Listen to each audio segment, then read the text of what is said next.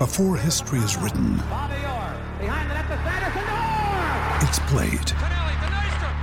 Before it's frozen in time, it's fought one shift at a time.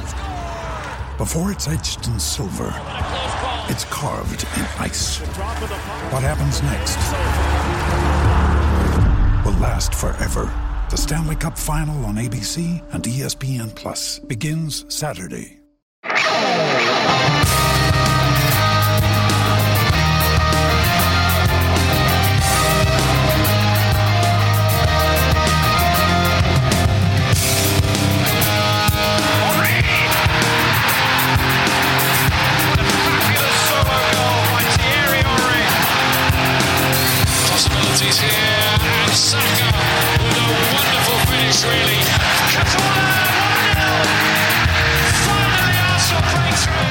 Days, even Arsenal podcasts win more trophies than Tottenham. This is the Arsenal Vision post-match podcast. My name's Elliot Smith. You can block me on Twitter, Yankee Gunner. Yep. Uh, Tottenham get battered wherever they go, and Arsenal, you know, they pick up trophies. So there was a, a- an award show last night called the Football Content Awards, a lovely event held uh, in downtown London at Lancaster Gate, and um, a big you know, beautiful room tables that had candelabras. I thought candelabras were a bit much, but you know, it's nice. Uh, great group of people, a lot of interesting people there from the Athletic and Sky and BBC, and and of course the AFTV crew was there, and people from other clubs. And uh, the Gooners Pod won an award for best charity, which is amazing.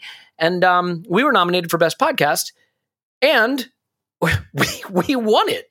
Um, and while I'm laughing, it's partly because of shock. But the thing that I wanted to open this podcast with more than anything is just to say thank you. I mean, it, it, is uh, almost entirely because of the energy that you as a as a listener brought to this process and being willing to support us and vote for us. And I know there's a judges component to it but I think it is largely just about the the listener voting. And so you know to to do this obviously the like the recognition is not important. What's important is just doing the podcast and enjoying it and having great conversations. But what the recognition says is that people care about the pod. And that's all that I ever wanted. Tim, Clive, Paul, Scott, Linus.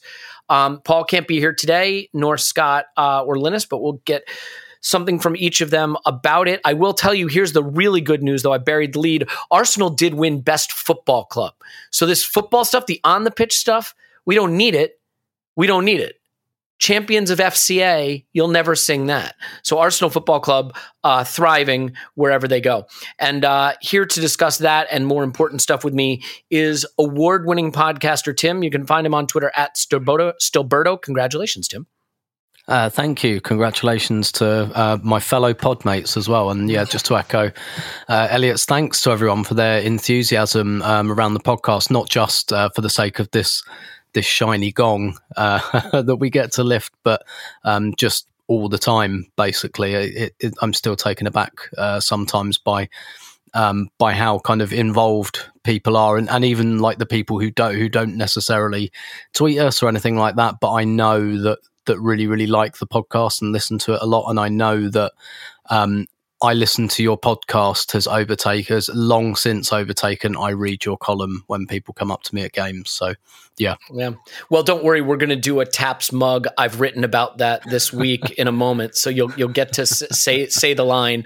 Um, I should also thank Andrew from our blog and the Arsecast because he's going into 20 years of making the, the best Arsenal content out there, and we wouldn't have a show without him. I think most people who do Arsenal content, many of us, wouldn't be here without him. Um, really, someone who is not just a friend, I'd like to think, but also uh, really inspired me personally. And I know Tim, you obviously do a lot, a lot of work with him as well, and, and Clive's been on the show, so a mention for him as well. Um, Clive is on Twitter at Clive PAFC, but he's also a, a real human being in real life. And if you're on social media, you will have seen the pictures going around of uh, clearly him standing on an apple crate or something, because I don't know how he could have towered over me as, as much as he did. But uh, Clive, we met IRL last night. Congratulations on on your on your award. Hello, hello. Uh, yeah, it was a very interesting evening, wasn't it? It was nice to meet you, by the way, and um, and many other people met um, James Gunnerblog. You know, I've not met him before, so that was nice. And um, yeah, it was. It. I know we're gonna. I know we're gonna talk about it a little bit later, but just to follow on from what Tim has spoken about, I think what it what it told me last night. There's a lot of nice people out there. There really is. As I was going home on the train the man message, I, I could barely keep up. Could barely keep up, and people who don't always tweet out their sort of uh, appreciation or, or critique. But when that moment came, they all appeared in my Twitter timeline, and there are a lot of silent people that really do enjoy what we do, and they're really nice about it. So I just want to say thank you, really, because um, there's a lot of hours spent doing this, and uh, we're very fortunate with the audience that we have. So uh, my appreciation is massive, massive. Yeah, as is mine. And I've been doing these drunk travel diary audios at the end of the night for um, audio recordings for the patrons, and I'm not putting them out widely only because they're mostly boozy and exhausted. So I'm I'm just making sure that I'm coherent. But like, I think the extent to which I felt moved was greater than I expected. And I should reiterate that like I'm in London right now, and I haven't been in 20 years. You know, when you're working somewhere, you think, oh, I'll always have the opportunity. I remember I lived in New York City. You know, you'd say, oh, I'll make it to the Statue of Liberty. I'll go to the top of the Empire State Building. And you like never do those things. Um, when I went to the Emirates two days ago, like it moved me a lot more than expected. Seeing the stones there from you know, Celebration Corner from the fans, and um, you know, I, I, did line Stan's pockets a bit in the armory, so for better or worse. I mean, it, it is what it is. But being there physically making the connection to a place that represents something that means so much to me, like it was more moving than I expect. And I think there'll be people listening to this who take it for granted because of proximity and be like, oh, come on. People who are listening to this from far away who are envious and, and, aren't able to do this. And it makes me realize how, how privileged I am to make this trip at all. And I can tell you it is as meaningful as you'd, expe- you'd expect. Um, and everything in between that. But just for me, I can only speak for myself. Incredibly moving and made me incredibly excited for the game on Monday. I should mention uh, Last Chance Sunday is going to hopefully be really special. Hopefully, a highlight in addition to the 10 0 victory on Monday uh, at the Victoria Tavern on Holloway Road. Tim will be there. Clive will be there. I will be there. James McNicholas will be there. James Benge will be there. Um, uh, Mike from the Gooners Pod, a whole host of, of fun and wonderful people will, will be there. Uh, from 3 to 4.30 is a ticketed podcast. And at 4.30, we open it up to everybody to just come and have a drink and celebrate. So I hope you'll join us if you're able to. Let's get on to uh, some actual Arsenal football related content. We won't we won't do too much navel gazing. We might come back to the event at the end just briefly to talk about a few things that happened. I will say that the highlight for me, of course, was meeting Clive, who is absolutely uh, sensational in real life as he is on the podcast, uh, and his son Jay. So, um, Tim, you've written about this this week. Let's do this. We will talk about the um, the uh, um, game, that the Palace game coming up on Monday. But I want to talk to you about this. I guess what would you call it, like a press junket type thing you yeah, got yeah. to do with STATSports. Now, for anybody who hears the word stats and is about to tune out, don't. This isn't about XG and shots and and big chances and, and progressive passes. This is the data that's collected in those GPS sports bras the players wear and this biometric data and what it tells us about how they're performing and how they're aging. And, and it's really the cutting edge of how these athletes are being sort of fine tuned to, to perform at peak uh, level. So maybe you can articulate that better than I just did. But um, yeah. you wrote about it brilliantly, and I'd just love to get your your sort of explanation of what was going on there and and your take on the influence of it. Yeah, sure. So it, was a press junket because um, the STATSports uh, they're releasing a product, and basically because they already, you know, they're already embedded within several elite football clubs, rugby clubs, hockey teams um, across men's and women's sports and everything. Like obviously. Um, you know, from their point of view, they want to get in as many elite sports clubs as possible. But like elite sports, they've got that market locked down. Um, and what they want to do is they want to release this data to the public to amateur footballers, and the way they put it is, um, I mean, don't quote me on these numbers. This is what they said. They said there's like 450 million amateur footballers in the world. So why would we not try and get that as a bit of a market share? Um, so, so what essentially they're doing is a slightly pared down version of what the players get in those in those kind of GPS sports bra things you see them wearing, and actually, it's not the vest just houses a little device that's like a little black pod and has all of their physical outputs. Now, the professional players get around 250 outputs, and the reason for that is obviously they have sports scientists at their beck and call to interpret all that across the squad, etc., etc. Obviously, amateur players do not have that, so there's like 16 metrics, I think. Um, so, so that's like the product anyway. But what was and, and I think that's an interesting idea, by the way, the, the idea of like bringing this kind of data to your amateur player so that they can like look at how many high intensity sprints they're doing in training and things like that, what they might need to do for recovery because you get an app with it or something. And and you know it will give you suggestions based on all your high intensity sprints have gone down in the last couple of sessions. So maybe you want to do this, or maybe you want to think more about recovery um, and stuff like that. So, but but what you can also do, and I asked whether there were IP challenges with this, and apparently not through the partnership they have with Arsenal anyway. But I wonder if there will be more IP challenges over this if they try to expand this a lot. Is that you can compare your data to Arsenal players basically, and and part of that is a little bit of gamification, a little bit of fun, a little bit of okay, I play left back for my pub team. Let's see how I rack up against Kieran Tierney.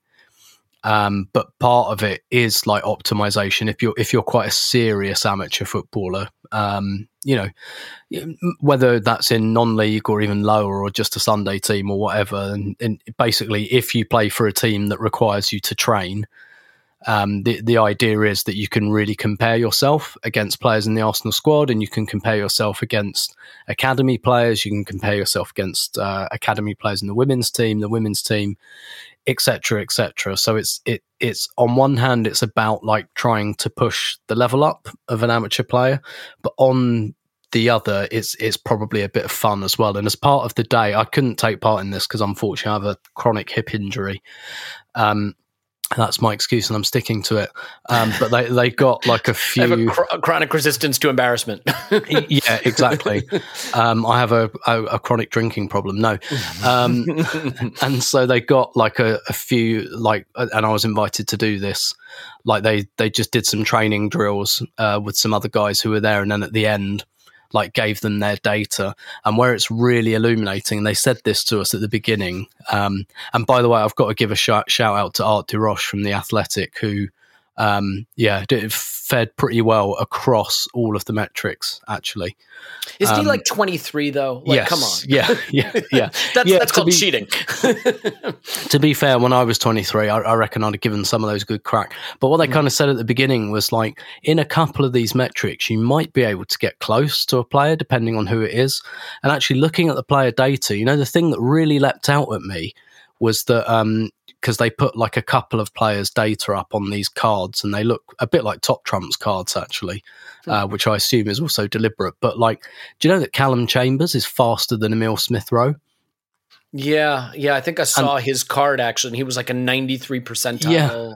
athlete or something. Yeah, yeah, but where, but when you look down, the the metric that basically no one can get close to a professional footballer on is high intensity sprints and that's mm. basically your repeatability. That's can you sprint, stop, turn, sprint, stop, turn, sprint, stop, turn, and that's where like someone like Emil Smith Rowe, he he's better than Calum Chambers at that, which you can judge with your own eyes. But that that's the metric that basically they're like you can't get near these guys. So there there was like one guy there who was I think he was like a fitness instructor of some sort, in good shape, good player, all of that. I think like his um like his max speed was close to Bukayo Saka, and Saka's pretty fast.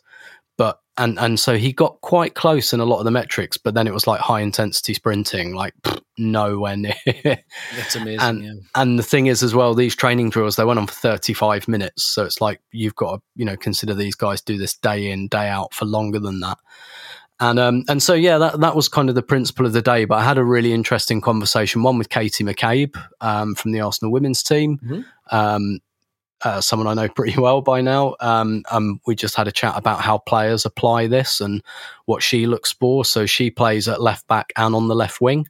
Uh, she swaps between the two positions, and she was talking about like the particular data that she looks for. So she really looks for um, uh, a high intensity running because she's like, particularly if I'm playing left back, I know if I haven't done much high intensity running, I haven't done my job because my that job feels is, like a Kieran Tierney stat to me. yep, absolutely, absolutely, exactly the same. It's if I haven't been doing that, it means I haven't been forcing the opposition backwards. Mm-hmm. And in her words, she said that's the stat that brings me into the game, particularly when I play left back. So she's like, that's the one I look at the most.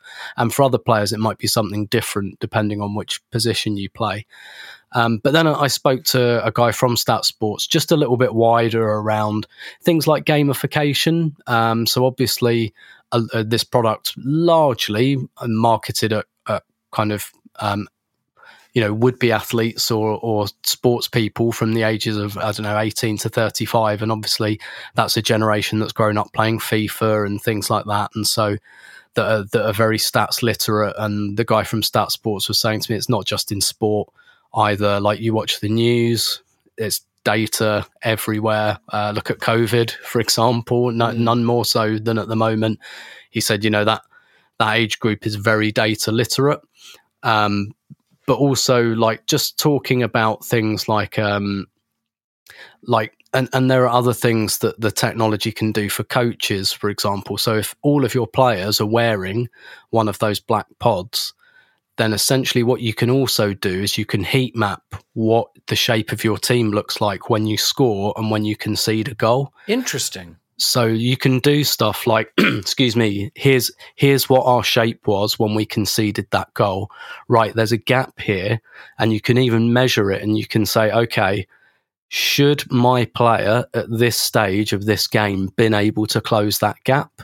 Like it's the 78th minute and you know that's where the goal was scored. Should but I would my imagine back coaches like Pep and Arteta that would love this stuff you know the jigger yeah. position guys and the the people that are really positionally aware and specific. 100% and then it's like what was the distance? Could he have covered that distance in his mm. shape in his fitness at that stage of the game? And it might be yes in which case it's you didn't put it in, did you? You didn't run, or it might be no, in which case, okay, that gap was too big. We gave that guy too much to do. But there was there was loads of other really interesting stuff, particularly around age as well. So um, I'll try and wrap this up with this point. Um, but they were talking about how different age groups might apply the data. So if you're a young up and coming player, a lot of it's about education and you're learning about what you're good at um, and you're learning about your physical profile. And the way um, Barry from STATSports described it to me is when we talk about footballers, we talk about their attributes like he's a good passer. Um, you know, he's he's got good control, he's got a good shot. But actually, what once we become more literate with this data, we'll build a physical profile for players, and clubs are already doing that. So they'll be able to say, actually, this guy's good at high intensity sprinting. He should be playing fullback. Really, why why are we playing him up front? Um, and so you, you'll be able to build a picture of a player. Whereas when you're a bit older, it's more about preservation and things like that. And it's more about recovery and it's more about, you know, are you going into the red zone or what else do you need to do? And the way he described it as well was that younger players have been on board with this data for a bit longer and the journey was a bit harder with older players because there was a misconception that the data might catch them out. And particularly mm. if they're kind of angling for a contract, and it's like, I don't want all this data saying I'm slowing down. But actually, what they've come to realize is this data will help you not to slow down quite as quickly. And I, I asked one of the questions I, I, asked, and I had your voice, Elliot, rattling around in my head, was about so the age curve. and I talked yeah, about the like, age curve, yeah, yeah. And and I, I asked um, I asked, you know, actually the, the age of which footballers are retiring hasn't really moved that much in the last 50 years and peak years are still considered about the same. It's, it's, and, and so I asked, you know, should this make a difference to that? And he said it, it already has in real terms because the demands on the players physically have gone up so much that actually the age curve should have dropped by now. And he said the fact that it hasn't is a testament to this kind of data. So, um, yeah, like r- really, really kind of really interesting stuff. And and they were talking about how like in the Premier League in 1992 compared to now, the the amount of distance that you run in a game is basically the same. But he said like high intensity sprinting has doubled in that time. So it's really different what you're asked to do now compared to kind of 30 years ago. And and they kind of think that using this will a help you to do that and B, or, or help you help the players, and B, stop the players kind of keeling over with pinged hamstrings when they try. Yeah, and to be fair, maybe it sticks it back in my face a little bit, which I know everyone will love, in the sense of like, why do you give an Aubameyang a new contract at 31? Maybe because you've got this data that says his high intensity sprints have never been better. He's repeating mm-hmm. them at a rate that he was repeating them when he was 27, 28 years old. There's no sign that those sprints are declining, that the intensity of them is declining, that the top speed's declining.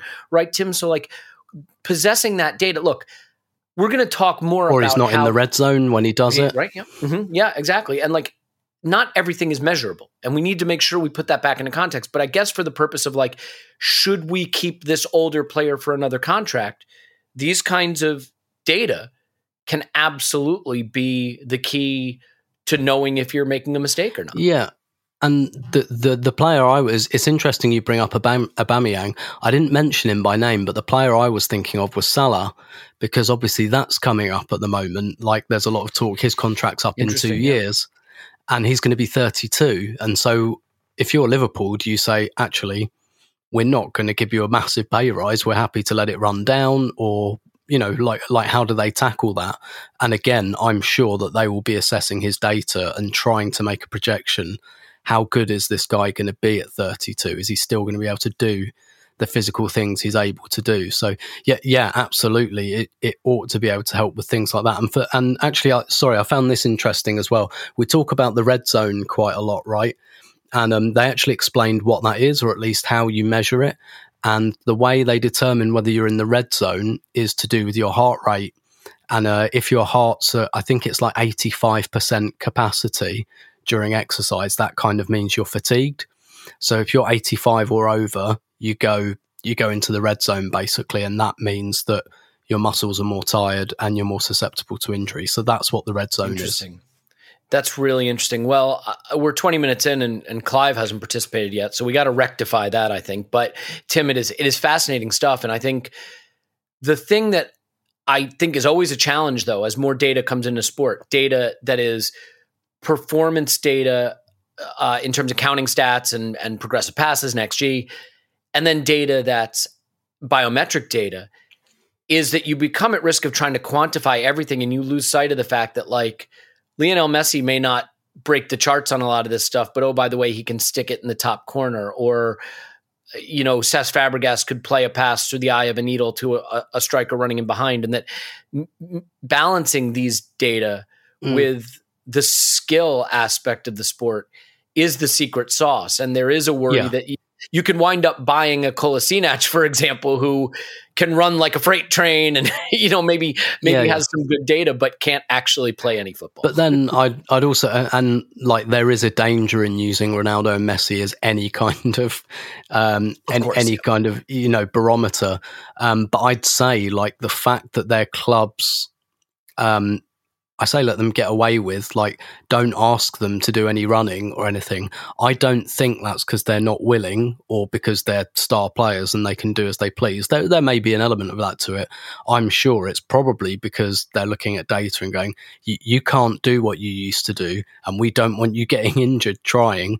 So don't worry. Yeah. don't worry about pressing or anything like that. Just stand still, and you know we'll get the ball to you. I, I bet Jamie Vardy would be another interesting example of how that's used. Well, Clive, um, one thing that really struck me in our conversation, I want to talk about two components of this conversation that you and I had last night. One is just that you're using this at your level as well as a coach, and that this isn't just something that's being done for Aubameyang, but as a coach, how do you integrate this? And I, look, I know there's always a danger when you talk about coaching at you know like non-league level versus coaching at the the Premier League level, but when it does come to using biometric data, I think it can be used in the same way, even if the level of the data is a little bit different. So I was really interested to hear that you're actually using this uh, in in your level of football as well, and that it's a tool that you find particularly helpful. Yeah, we, we use it with a different a different brand, which I won't mention, a different company. I mean, we're not sponsored, so it's it's cool. you know. and but we don't use it properly. Really, we use it for curiosity, really. And I I was interested when Tim said 250 measures. I'm thinking, wow, that must be some serious measurements. But like, I'm looking at our player we did a couple of weeks ago, and it's just got like distance and top speed and the amount of sprints and sprint distances. I can get I can get a heat map up first half, second half, the breakdown, five minute breakdown of the distance run. And then also what's really useful, particularly at that non-league level, and these are semi-professional guys, and they get paid. Um, what you do in the first half, your your effort versus second half, which is important at that level. Obviously, they don't train every day, so uh, understanding your fitness is, is really important. How many meters you ran in the first half, second half, things like that. So comparative data, comparative speed. And I think it's useful. So sometimes we put it on the players, the fittest players, we put it on those guys and use that as a measure. We've got we've got a couple of devices. They cost. They're not cheap. we got a couple of devices, so we have to. We can't have the squad of twenty with them on. That's a lot of money. And but I find it a curiosity thing, really. And obviously, if you've got one yourself, you can measure your own progress. And some of the players do have their own devices, so it's something that's coming in. There's a saying: "You are what you measure." right? And if you can't measure it, you're not it, right? So I think even like non-league players are looking at this, looking at the information, really to track their progress.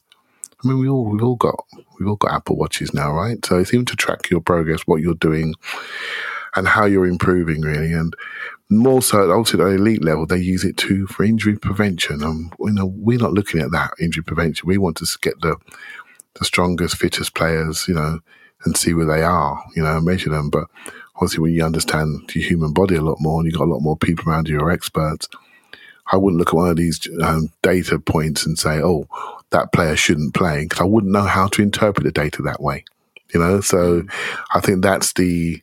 That's the big That's the secret really. sauce, though, isn't it, Clive? I mean, That's- like, the, it's one you can sometimes I think you can measure things before you know how to use the measurement.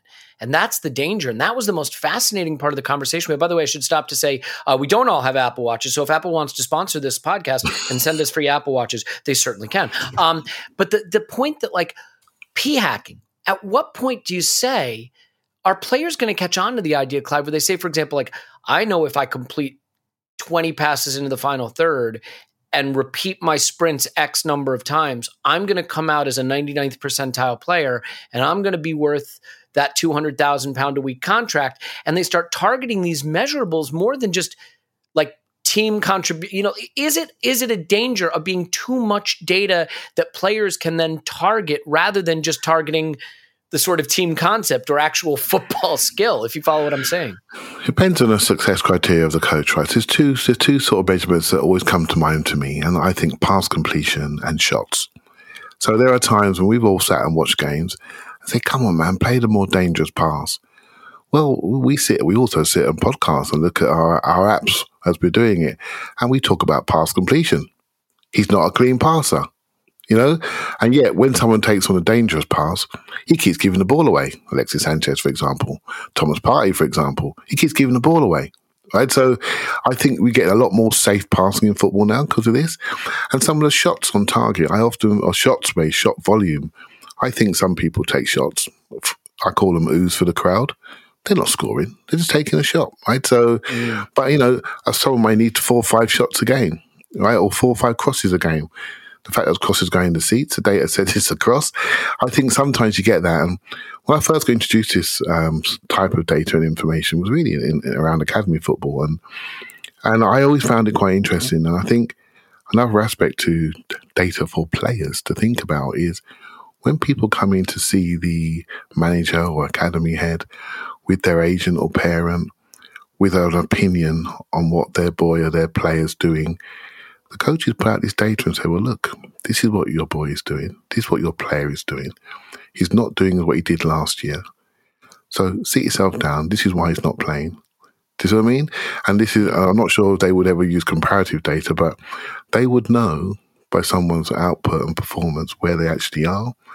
And I think that's an interesting way because football is a game of opinions, unlike something like athletics where the clock stops and that's where you are if you can bring in data like this, you sort of add more statistics and information to an individual opinion. Individuals' opinions can ruin or make careers. And with the money involved in football right now, you can't just say, well, I just don't fancy that player. That's no longer Yeah. enough. That is no longer enough. There's too much involved. There's too much your career involved. And this information is used in training, of which, you know, and then every aspect and every aspect of what happens at that training ground is measured. right? And, it, and it's become a religion for the players. So I, I find it interesting. I'm not as up to date as I was a, a few years ago, but the things are when I did go to London Colney, there was there were some rooms we weren't allowed into, and I bet it was a, was a lot of this information was held. It's like Willy is- Wonka's chocolate factory. You go in there, you turn into a blueberry and float out of the building or They something. literally said you can't go in there. That's the performance room, and it's like okay. no one, everyone just raised their eyebrows. I mean, I dread to think, not dread to think. I wonder what how much information is out there that we just don't know and how it's used. It'll be wonderful to understand it fully. And it, it makes you realize that anytime you criticize a manager, anytime you criticize a player, any- th- there are layers of it where you may be right. There are layers of, for example, maybe there's a substitution and you find yourself thinking, oh, how can he be doing that? But maybe what the data is telling the manager is we know around 70 minutes, this player goes from 85% repeatability on his sprints to 60%. And at that level, we can't keep him on the pitch.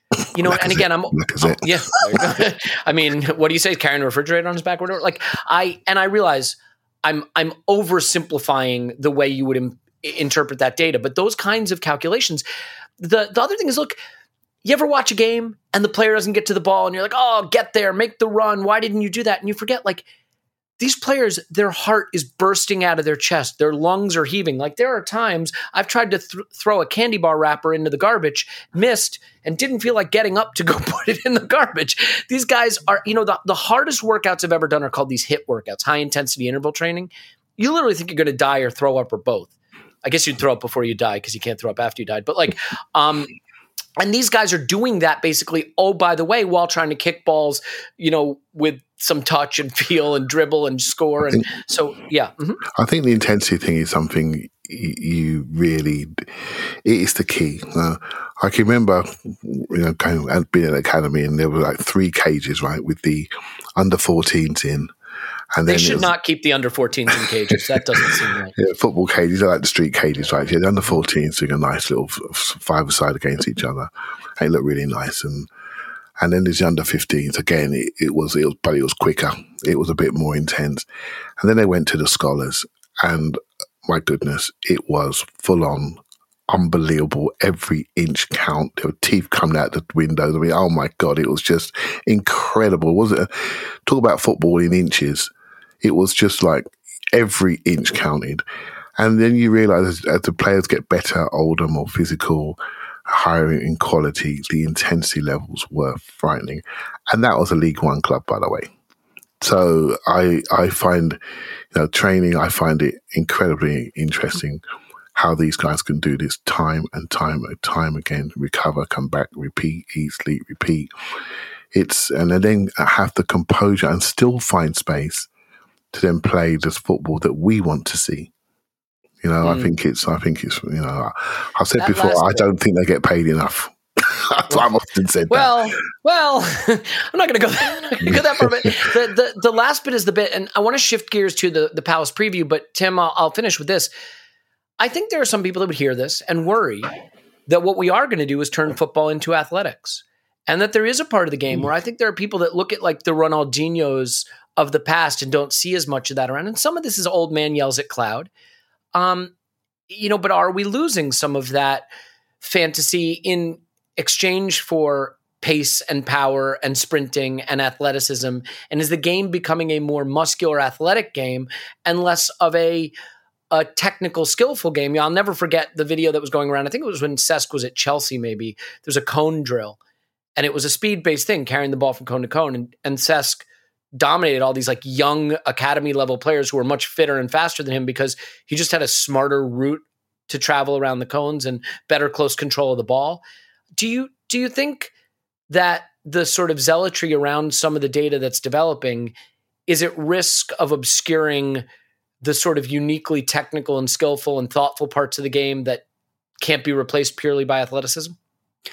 Potentially, yeah, and and I think we're potentially kind of there, um, to be honest, or at least we're on that road at the moment. I I do feel that watching football at the moment. It's weird because I do really appreciate the the physical side. Like I like transition football, and and I kind of like that, but at the same time. Uh, yeah, I, there is a part of me that, that watches kind of Premier League and Champions League, and and sometimes I, I think yeah, these are these are athletes who happen to be really, really, really good footballers. But I mean, what actually what one of the exercises they had people doing was that kind of dribbling around the cones thing and seeing how quickly you could do it, which is, hmm.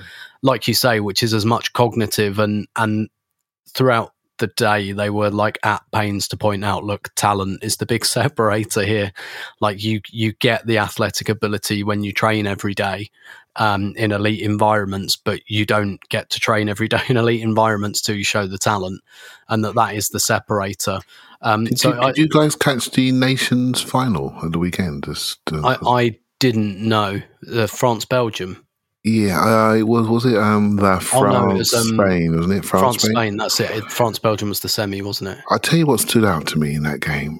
I mean, Tim, I, I, urge you to watch if you can if you can catch that first half in particular.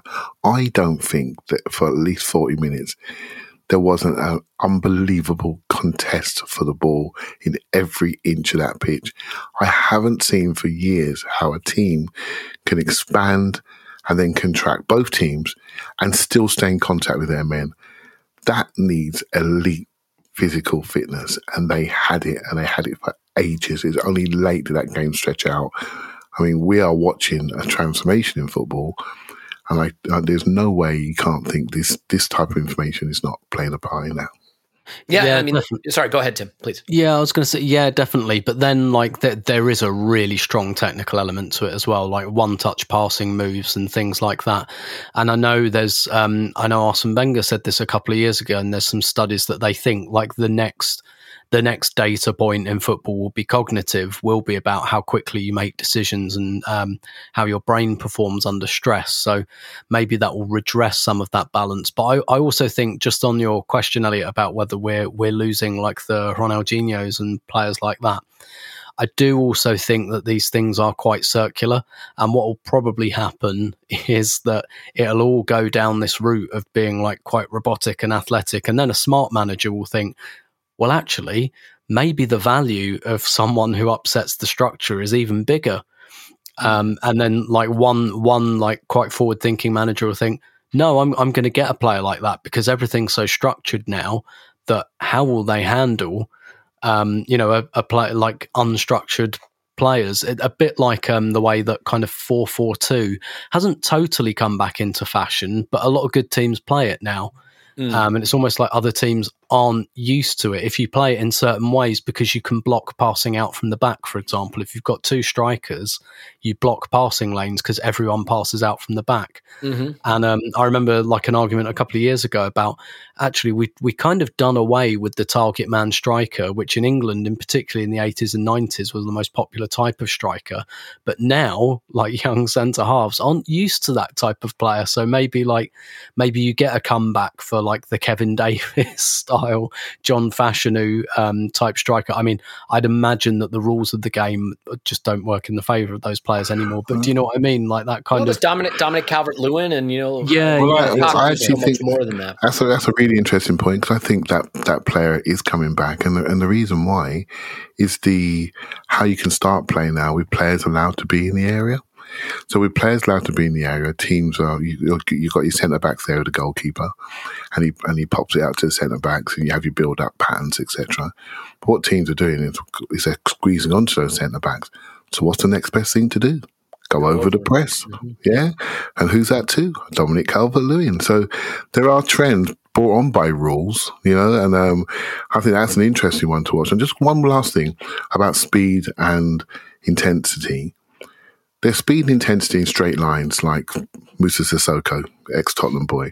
Straight lines, unbelievable speed, bang. As soon as you ask him to flip off that line, then he just falls off the train tracks, right? So the things that Bukayo Saka has that makes him special and Raheem Sterling is they have speed agility.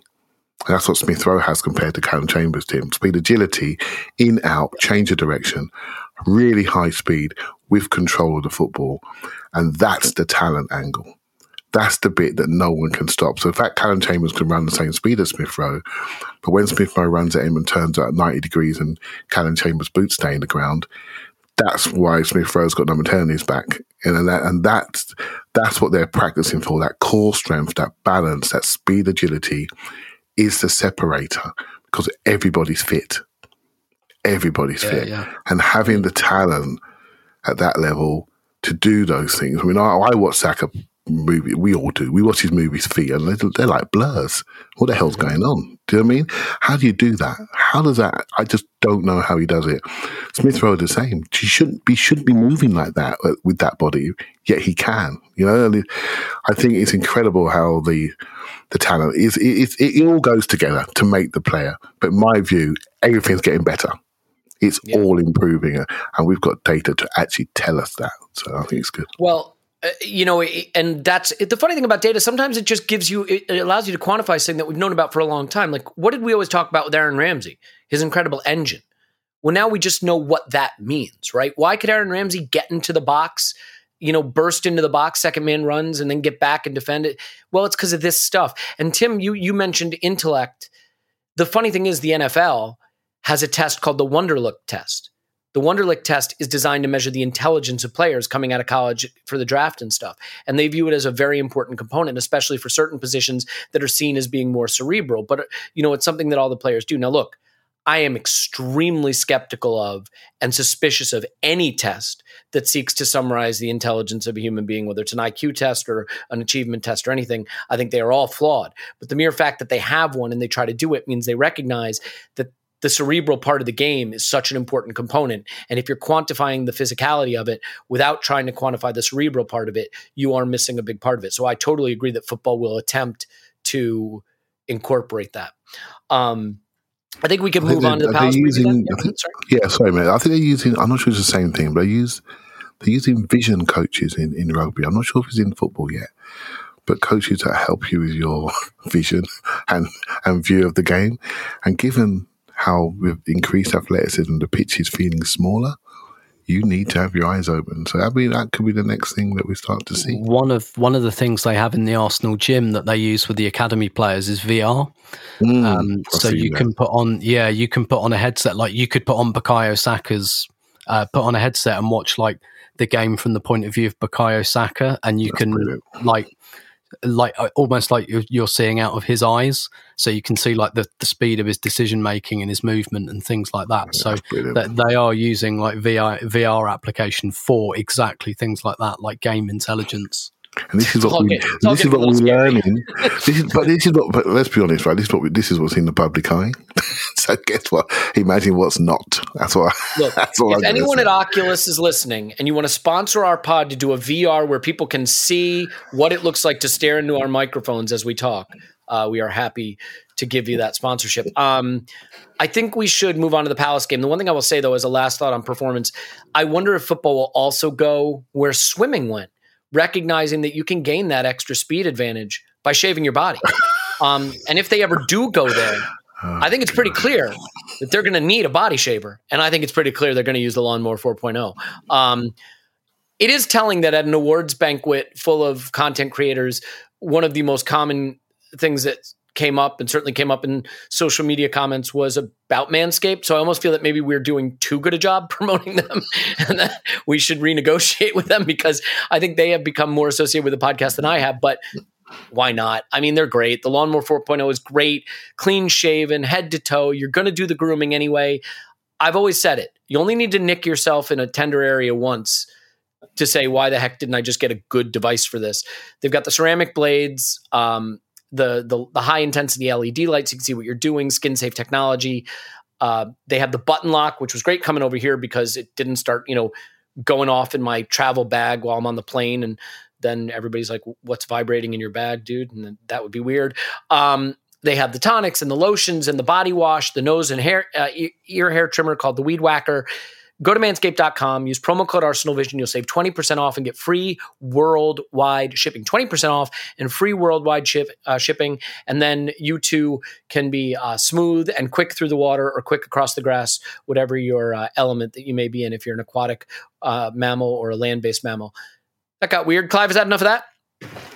Absolutely, it's good link. All right. Good Thank link. you. Thought so. Um, let's talk Palace.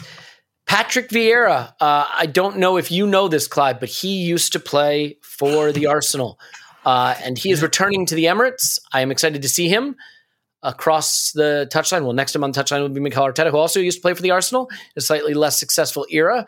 Uh, but Patrick Vieira brings a Palace team that's performing better than I would have expected. Not perfect, but better. And I think he's getting some rave reviews from Palace fans. And you look at this run of games, and it, it, by the way, I have to laugh, right? We lamented there'll be no midweek football this season. But now there's no midweek or weekend football because we play Monday followed by Friday. It's a really, really weird thing that's going on. But yeah, Patrick Vieira back at the Emirates. Clive, what are you expecting from a somewhat younger, more energetic, more pressing Palace team, a team that might want the ball even a little bit more um, when they come to the Emirates on Monday? And I can't wait to be there. Yeah, well, I don't know if I've mentioned this before, but Patrick Vieira is my favourite ever player in the history first of time hearing of it. Yeah, yeah um, so I will be singing that song on Monday for sure. Um, mm. Yeah, I, am obviously as a player, there, there is no peer in my mind. So simple as that. So let's move on to the team. Um, Crystal Palace, they weren't happy with Hodgson for a long time. He reminded a bit of Ole, really. Every time Solskjaer, every time he gets close to the sack, he pulls out two or three games. And that was the same for Palace. They had an aging squad. They had a, a guy that kept them in the league. And that was the most important thing for them. They've finally bitten the bullet and, and moved on from Roy, He had done a good job for them, quite defensively minded, quite organised they had a number of players that are aged and they clipped a few and they've moved on with one of the young uh, Chelsea centre backs. I would never get his name right. Is it Gay or something like that? I think he, I think he might have played for England 21 this week. Not a bad centre back, quite strong, quick. Conor Gallagher, him from Chelsea, he was at West Brom last year. He was in the same year as Smith Rowe when they won the under 17s World Cup, and he kept Smith Rowe out of the team. So there's two players there that I'm sort of almost tracking their careers because they they've got similar backgrounds at a London club. Okay, he's gone the loan route, where Smith Rowe's in our team with a star number on his back. That's an interesting dynamic that guy has no, nowhere near the Chelsea team, but he's more of a a, th- a third man in the three man midfield, quite hard working and dashing and bustling. Where Smith Rowe's a bit more forward thinking. They got Michael Olise from from uh, Reading, who's a lovely left footed player, forward player. We we don't need him because we got one or two, but I do like him. He's um, very, very playmaker. He scores. Very smart, one to watch. Eze obviously had the Achilles, but he's come back into training. So they've lowered it, but they still got the old dogs there. Brought in Edouard. He's he's toying. He's doing a bit of work with Benteke in and out, which whoever one starts. So they've they've, they've got some. What they have is a, a bright future. Do you see what I mean? So it's almost like they're doing a, a mini Arsenal project you know, and I think they need it because they felt a little bit stayed beforehand. I saw a poll before the season about who optimistic managers, about optimistic fans, sorry, we were right near the bottom and Palace were right near the top. And the fans were seeing the signings, they could see that things were changing and they want to see new young players there, not on one year contracts who are aged like Gary Hay, Cahill, etc. They brought in Andersen, who was at Fulham last year. He he'll give you a chance, but it's new and it's fresh and it's energetic and uh, Patrick Vieira is behind it, and obviously he's a he's a king, and and so yeah, they're in that honeymoon period, and I I find that club I, I do I do I got a little soft spot for Spanish actually, and not just because Vieira's there, but I just like the way their fans are, how they approach the game. They they always look quite a fast team. You're never sure what you're going to get, but it just always looks quite interesting. So yeah, fair fair play to them as a club. Well, I hope they stay in the league. They could do some investment in the ground and the training ground. They should be doing that. They've, they've been here long enough in the league to be able to look at the infrastructure. But obviously, it's in part of London that Tim knows well. I think it may not be so easy. But yeah, good club. Going to be hard, but you feel as though once you crack them, you can stay ahead of them. But um, it could be an interesting game Monday. One, it's, it's really interesting if you look at what they've done. They start the season with a heavy loss to Chelsea. All right, the, you know, no no shame there. But they drew Brentford 54% possession, beat Watford in the cup 66% possession, drew West Ham uh, away 2 2 with 54% possession, battered Tottenham, who get battered everywhere they go, uh, uh, 3 uh, 0 with 62% possession. Lost to Liverpool, again, 3 0, heavy loss away to a great team. Drew with Brighton with 47% possession, drew with Leicester with 60% possession. So, other than the batterings, the Chelsea and Liverpool tough games, Brighton is the only game where they didn't have the lion's share of possession and only barely in that game. Um, I think that's very, very different from the Palace of before under Hodgson, where they sat back, they defended in a low block, they kicked long to Zaha and hoped that he could beat three men and, and manufacture something. What I wonder, Tim, is if maybe, just maybe, teams that want possession like this, it can go one of two ways. It can go the Brighton way, where actually it looks pretty good. But, you know, Arteta talked about not being brave enough against Brighton in the sense of they want possession, they want to press you, they want to come at you, and you have to have the bravery to really stay expanded, stay up the pitch, play around them, one touch and go. Against Brighton, on a soaking wet, windy night, and again, not providing excuses at all, it wasn't acceptable. That's not my point. But we didn't take those opportunities to play around their pressure. On the carpet, weather expected to be a little bit nicer for Monday. I certainly hope.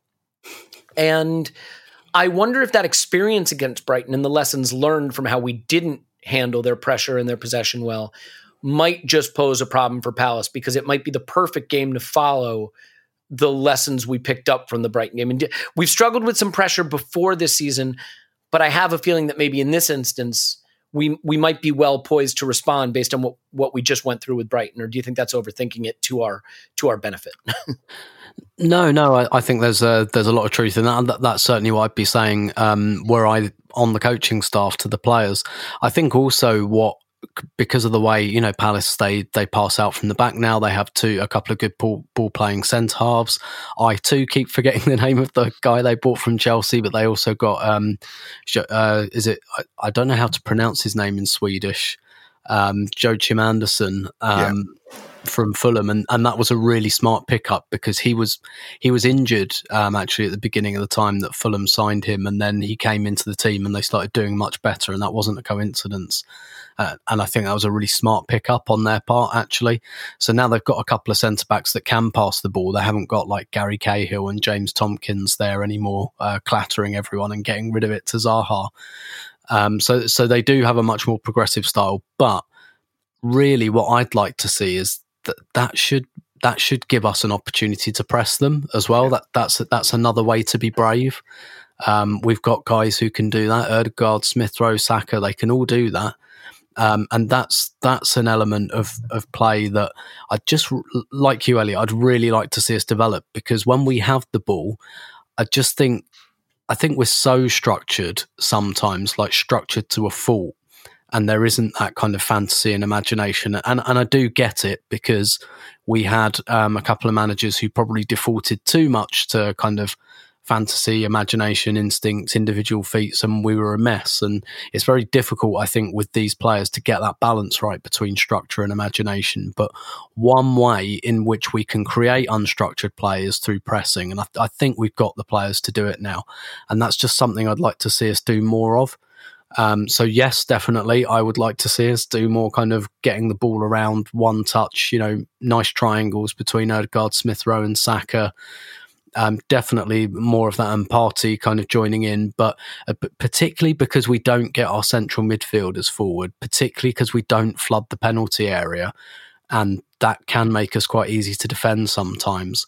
And it means we have to be very, very precise because there's nobody there really sweeping up it, it's that pressing. That's what I want to see. That's really what I want to see from from this Arsenal team. And it's um it's interesting. I'm going to do that thing again where I, I make a comparison to the women's team because what they've hmm. done this year is one of the things they've done. And I've I've listened to every uh, opposing manager's post match press conference this year. And what so many of them have said is that Arsenal they can score every type of goal now. So they they were a very possession based team, but now they score from crosses, they score from corners, they score from turnovers, and a lot of that is the manager just saying, "Yeah, I want to score every type of goal. Like I I want us to play this style mainly, but I want us to score every type of goal. And that's what the kind of thing, and, and I just don't understand why more managers don't think like that. And that's the type of thing I'd really like to see from Arsenal. Like, even if, because I, I don't think with this formation and with these players, like we can really accommodate like a Ramsey type in midfield. Like our, our central midfield set, right? We've got we've got Xhaka, we've got Partey, we've got Sambi like our central midfield set, there's no point in pining for someone else to go and flood the box. So how do we create unstructured play? And for me, that's about pressing. I think we have the players to do it.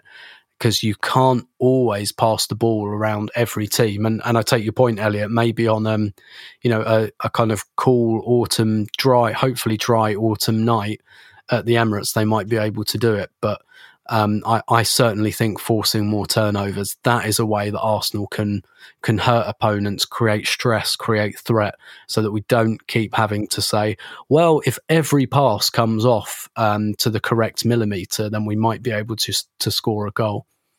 Well, yeah, and I mean, it, I don't know if you saw, but there was one of these advanced analytics type sites did a a kind of cool data viz showing the pitch every team in the Premier League and the zones where they press, shading them like purple, you know, and Arsenal's pitch had no purple shading on it anywhere.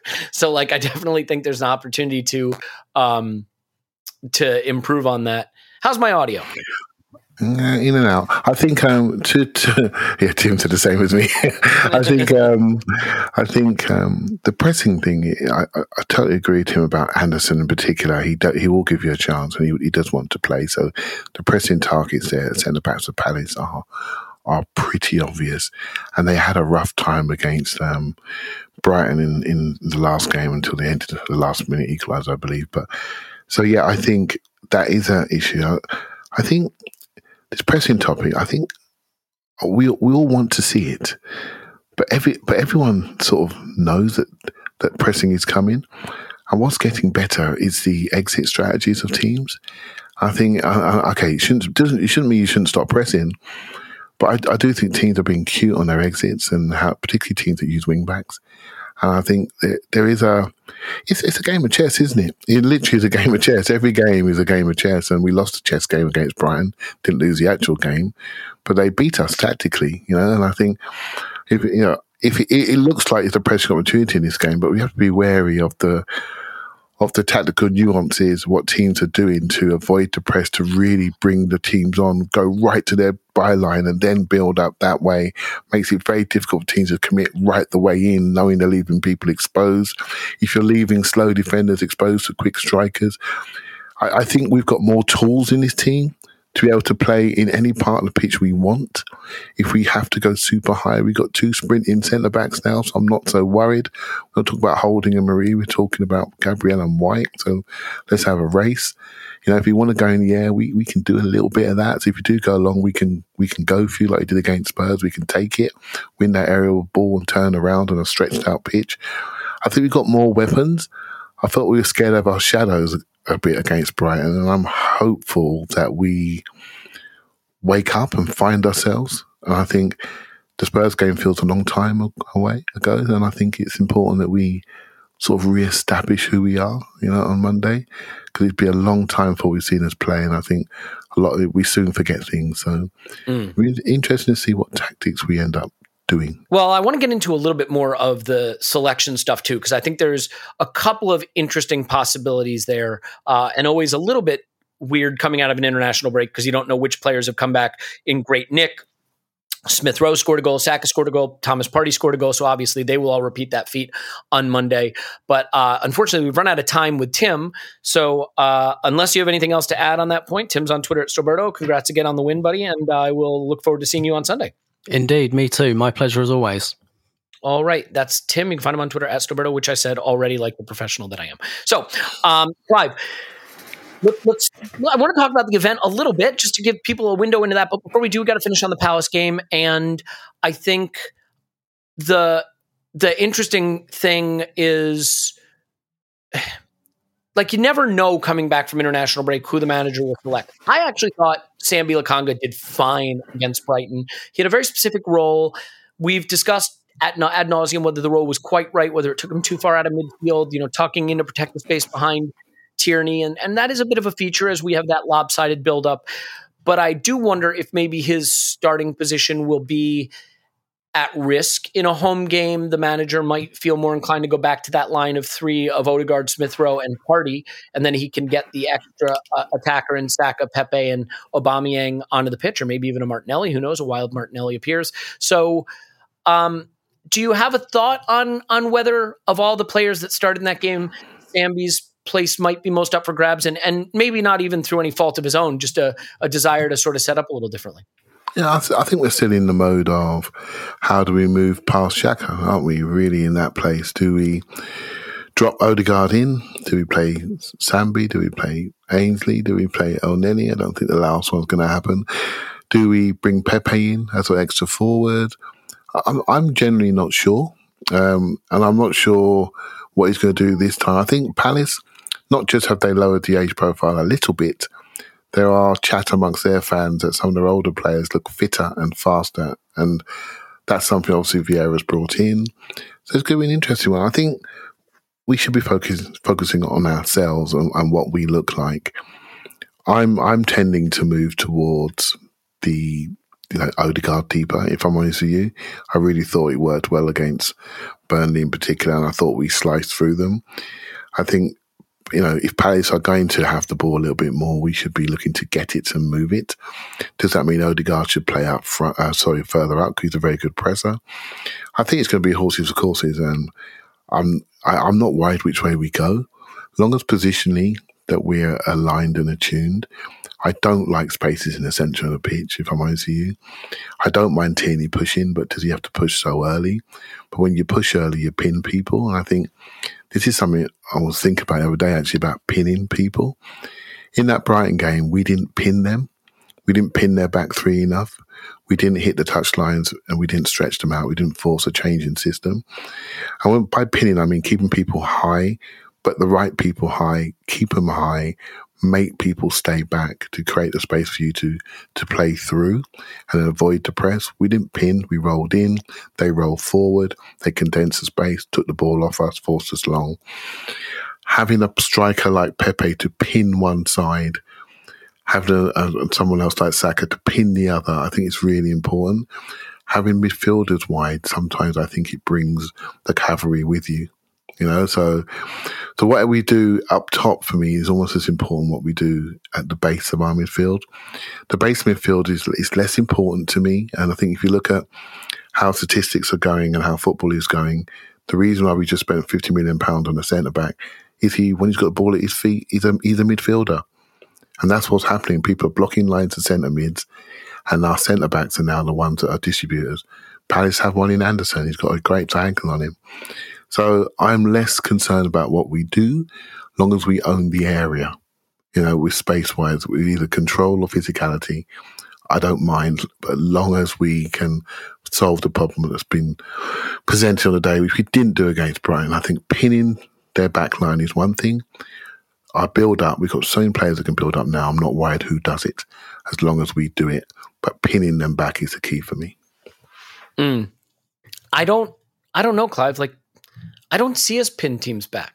I just don't think that's a thing. Sorry, when I say pin teams back, you know what I mean by that? Do you have people high that keep their people back, not pin right, right, pin people Prevent back them from possession and holding and ways of attack. Oh no, we, we don't do that. We it's play essentially preventing what Brighton were able to do, which is compress us down into exactly, our own box defensively. Exactly, yeah. exactly. Yeah, yeah. Um, well, just from a broader standpoint, I mean, we've got th- what three of the next four matches are at home: Palace, I want to say Palace, Villa, and Watford at home with with a Leicester away in there, and they're not exactly in great nick. This leads into then a Liverpool game.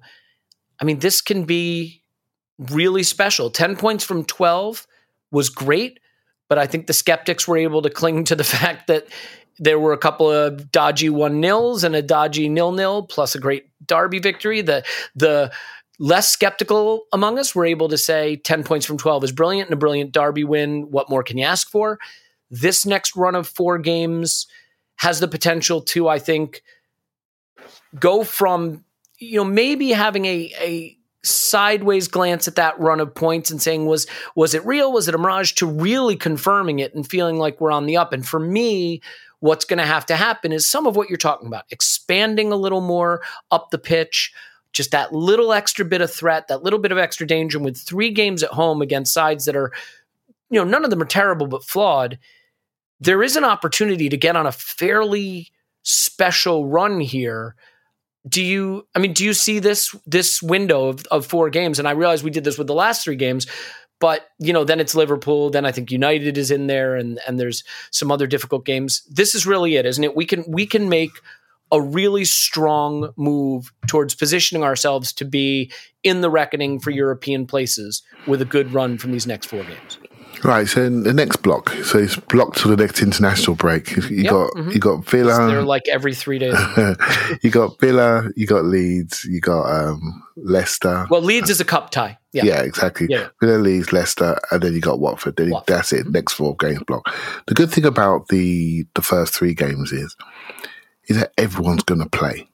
So if you're the manager, you're thinking, great, all the players that should, that are not playing will play in the Carabao Cup game potentially. Then you've got two games in a in a week from Monday to Friday against uh, Palace and, and Villa. You've got three home games where everyone's going to play. So you're thinking, great, my squad's back together again, harmony back in the room, right? So we can prepare for Leicester, who are going for a bit of a dodgy phase at the moment. So we do quite well at Leicester. So I do think the challenging game for us, I'm not, I'm not dismissing Palace, but I think Villa will be very tough for us on, on the Friday night. If we can come through the first two games, I'm really quite hopeful for the, the last two league games. I think, but uh, I'm hopeful for Leicester, but we also find Watford a challenge. And Watford are quite an athletic team, and don't dismiss the fact they've got a new manager, and they'll be they'll be on the up. So I don't look at these games and think they're all winnable. I just think they're challenges. I think the first one is the one to deal with. Villa will be tough. If we get two wins out of two, Leeds will take care of itself, whatever happens. I'm not too concerned. We have the depth of squad to be able to rotate and do that. So, yeah, I think the first two games, I think the Villa one in particular is the one my eyes are on because they came here last year and they bopped us. There's issues there with them. They think they fancy themselves. We need to, we need to, we need to sort them out. We, we really do. we need to sort them out. We owe them. They beat, they beat us home and away, didn't they last year? I'm not too sure. Um, that that can't happen again. And so um, we need to sort them out, and and, that, and that'll feed into Watford at home. So I think the next block is interesting. Will it be defining? Mm, I'm not so sure. It will be nice to have longer, you know, a longer runs. We haven't really coped with the pressure of playing well consistently. You know, we don't have big, long winning runs like we used to. We can't seem to maintain it. And I think if you look at us from 30,000 feet, everyone thinks we're going to have two good games, two bad games. I would, I see that, I would see that a challenge if I'm in that dressing room, and I want to fix that and get some continuity going. But I think that's the most important thing in this block. Can we keep redefining who we are and building on our sustainable way of playing? At this moment in time, although we had three good results and then a draw, it felt like recovery. Now we can all breathe. What do we actually look like? You know, what are we trying to be? I think that's what the next block of games is I'm looking for. Have the international break and then we go to Anfield and then we hide behind the city and see what's going to happen on that day. Yeah, let's we'll cross that bridge when we get to it. So let's finish with this, Clive. I mean, obviously, we touched on at the beginning. Meeting you was brilliant. Like I, I had so much fun, and y- your son is, is wonderful. And yeah, I mean, it, it. They say never meet your heroes, but in this case, uh, it was totally worth it. And uh, I yeah, I just it, it was it was probably a more moving, humbling, and enjoyable experience than I had any right to anticipate. And uh, it- it's a memory I'll take with me forever because me, you know meeting you for the first time and and doing it under those circumstances. It was really special, uh, especially in the wake of a pandemic that canceled multiple events where we tried to get together with people. So, yeah, I mean, just if you had anything you wanted to share in terms of how it struck you and, and being around a lot of people, it is it is interesting seeing uh, you know obviously your relationship to people and within the community and the respect that you rightfully uh, garner. So that was that was fun as well. Yeah, well, the first things first, the respect thing, I don't expect it. and um, so it's a huge, a huge surprise. No, and we're not hugely visible on, on camera, so people, I'm surprised that people even knew who we were, and so that was quite interesting. There's a Um, good reason we're not on camera, mate.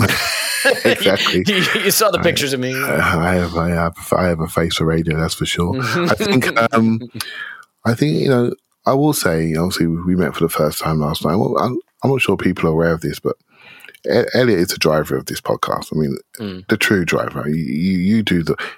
It's easy for me to answer questions and and Or- think or about not answer football. And think about football. Uh, It's what I do. My friends will tell you I've been doing it for years, right? So this is not this is not new. This is exactly who I am. And the, the only difference is, is Elliot interrupted me and not my mates. And so so this is. This is simple, but it's not so easy to have the ideas, to have the energy, to have the drive, to interact with all the patrons, to keep us on track, how we've developed ourselves, and, uh, and a lot of that's come from from yourself. And I, I have to say, I don't tell you enough that I appreciate. And to get the reward we got last night was more for you, really, because it's a, lot of unseen work that goes into it, and I know you care deeply about the community as such. And um, so for me, yeah, it's easy, right? I'm, I'm I've always got things to say, but for you, um, I think you really deserve that moment. And I know that Scott and Paul were not able to be there, and Tim. He, he was otherwise engaged at ladies' game, and he would, would have been there. And um, I wish that, I wish they were actually, because they would have seen that side of things. And um, uh, so yeah, that was a bit that really struck me. The people in the community, not just Arsenal community, but other communities, they're nice people. You know, this is what you know. Sometimes we get chippy with each other online, but when you meet people, there's nothing to see here. They're nice people. They're nice people. Some people do things a slightly different way to we do, and that's absolutely their right. And then they respect what we do, and I respect what they do. I don't always agree with everything, but who cares, right? Just people producing information and content, different motivations. Ours are quite clear, and you know what? The judgment is in the people that listen, and that's all I'm interested in the people that actually care about what we're trying to do, and they're able to articulate that either online last night or via voting. So, I, I, I'm I feel really, really quite pleased. You know, really pleased for the Arsenal Vision community in particular. But Elliot, I have to say, I'm most pleased for yourself. Uh, it's that's more kind than I deserve. I appreciate it. I mean, I, I can only say that uh, I, I am sometimes glib to a fault or self-deprecating, but really, what I was last night, and and also when I went to the Emirates for the first time, to be fair, is just moved and moved more than expected. And I think you reach a certain point in your life where you have your job, and maybe it kind of sucks, or maybe if you're lucky, it doesn't and you're raising your family or you're doing whatever it is you're doing at that stage of your life and you know to have this at this stage of my life to have something where there's a community like this that means so much to me without ha- ever having expected it to to be a part of my life. Yeah, I, I, can't be thankful enough for it. And the people I've gotten to meet, and the people I get to, to do the pod with. The one thing that anybody who had anything nice to say about our podcast last night said, it's the camaraderie, it's the rapport, it's the different personalities that that make the show. And uh, all I can say is I couldn't agree more, and I couldn't be more thankful for you and for Tim and for Paul and for Linus who brought us all together, and for Scott um, who who adds you know a, a really cool component to what we do as well. So yeah, brilliant, just brilliant, and um, I, I had a blast, as is evident by uh, a lot of the the subsequent pictures and videos and, and, audio recordings that indicate maybe I had too much of a blast. And when I had to wake up this morning for my day two COVID test, um, like I said, there's no COVID living living in that sample, man, because it's all alcohol. That's all she's getting out of that cheek swab. So I think we should leave it there. Uh, I really hope everybody listening who is able to come on Sunday will come. If not for the ticketed portion, of course, then at 4:30, come join us. There will be wonderful people there uh, to meet in person. It's nice when someone stops being an icon on a screen next to a tweet or a Facebook post or an Instagram post or whatever it is, and, and becomes a human being. And so I look forward to that. Um, I'll be at the game, and anybody who's partying, you know, and, and, going out and celebrating out and around the game would be great. And for those of you listening who can't do it, believe me, I know that that sense of FOMO, and and I can just say thank you for the privilege to be here and and to tell you that I, I feel what you're feeling. But um, we will try to live stream or at least record and then replay the event on Sunday, so there'll be a way to see it. Certainly, we'll put it out as an episode, and there'll be a lot more to come. So Clive's on Twitter, Clive PAFC, and is in the real world as Clive Palmer, as it turns out, not just on Twitter at Clive PAFC. Uh, thanks and love you, buddy. Thank you very much, and you too. My name is Elliot Smith. You can block me on Twitter, Yankee Gunner. So this is it. Then uh, we'll talk to you on Sunday. But also, we love you, and we will talk to you after Arsenal 10, Palace nil.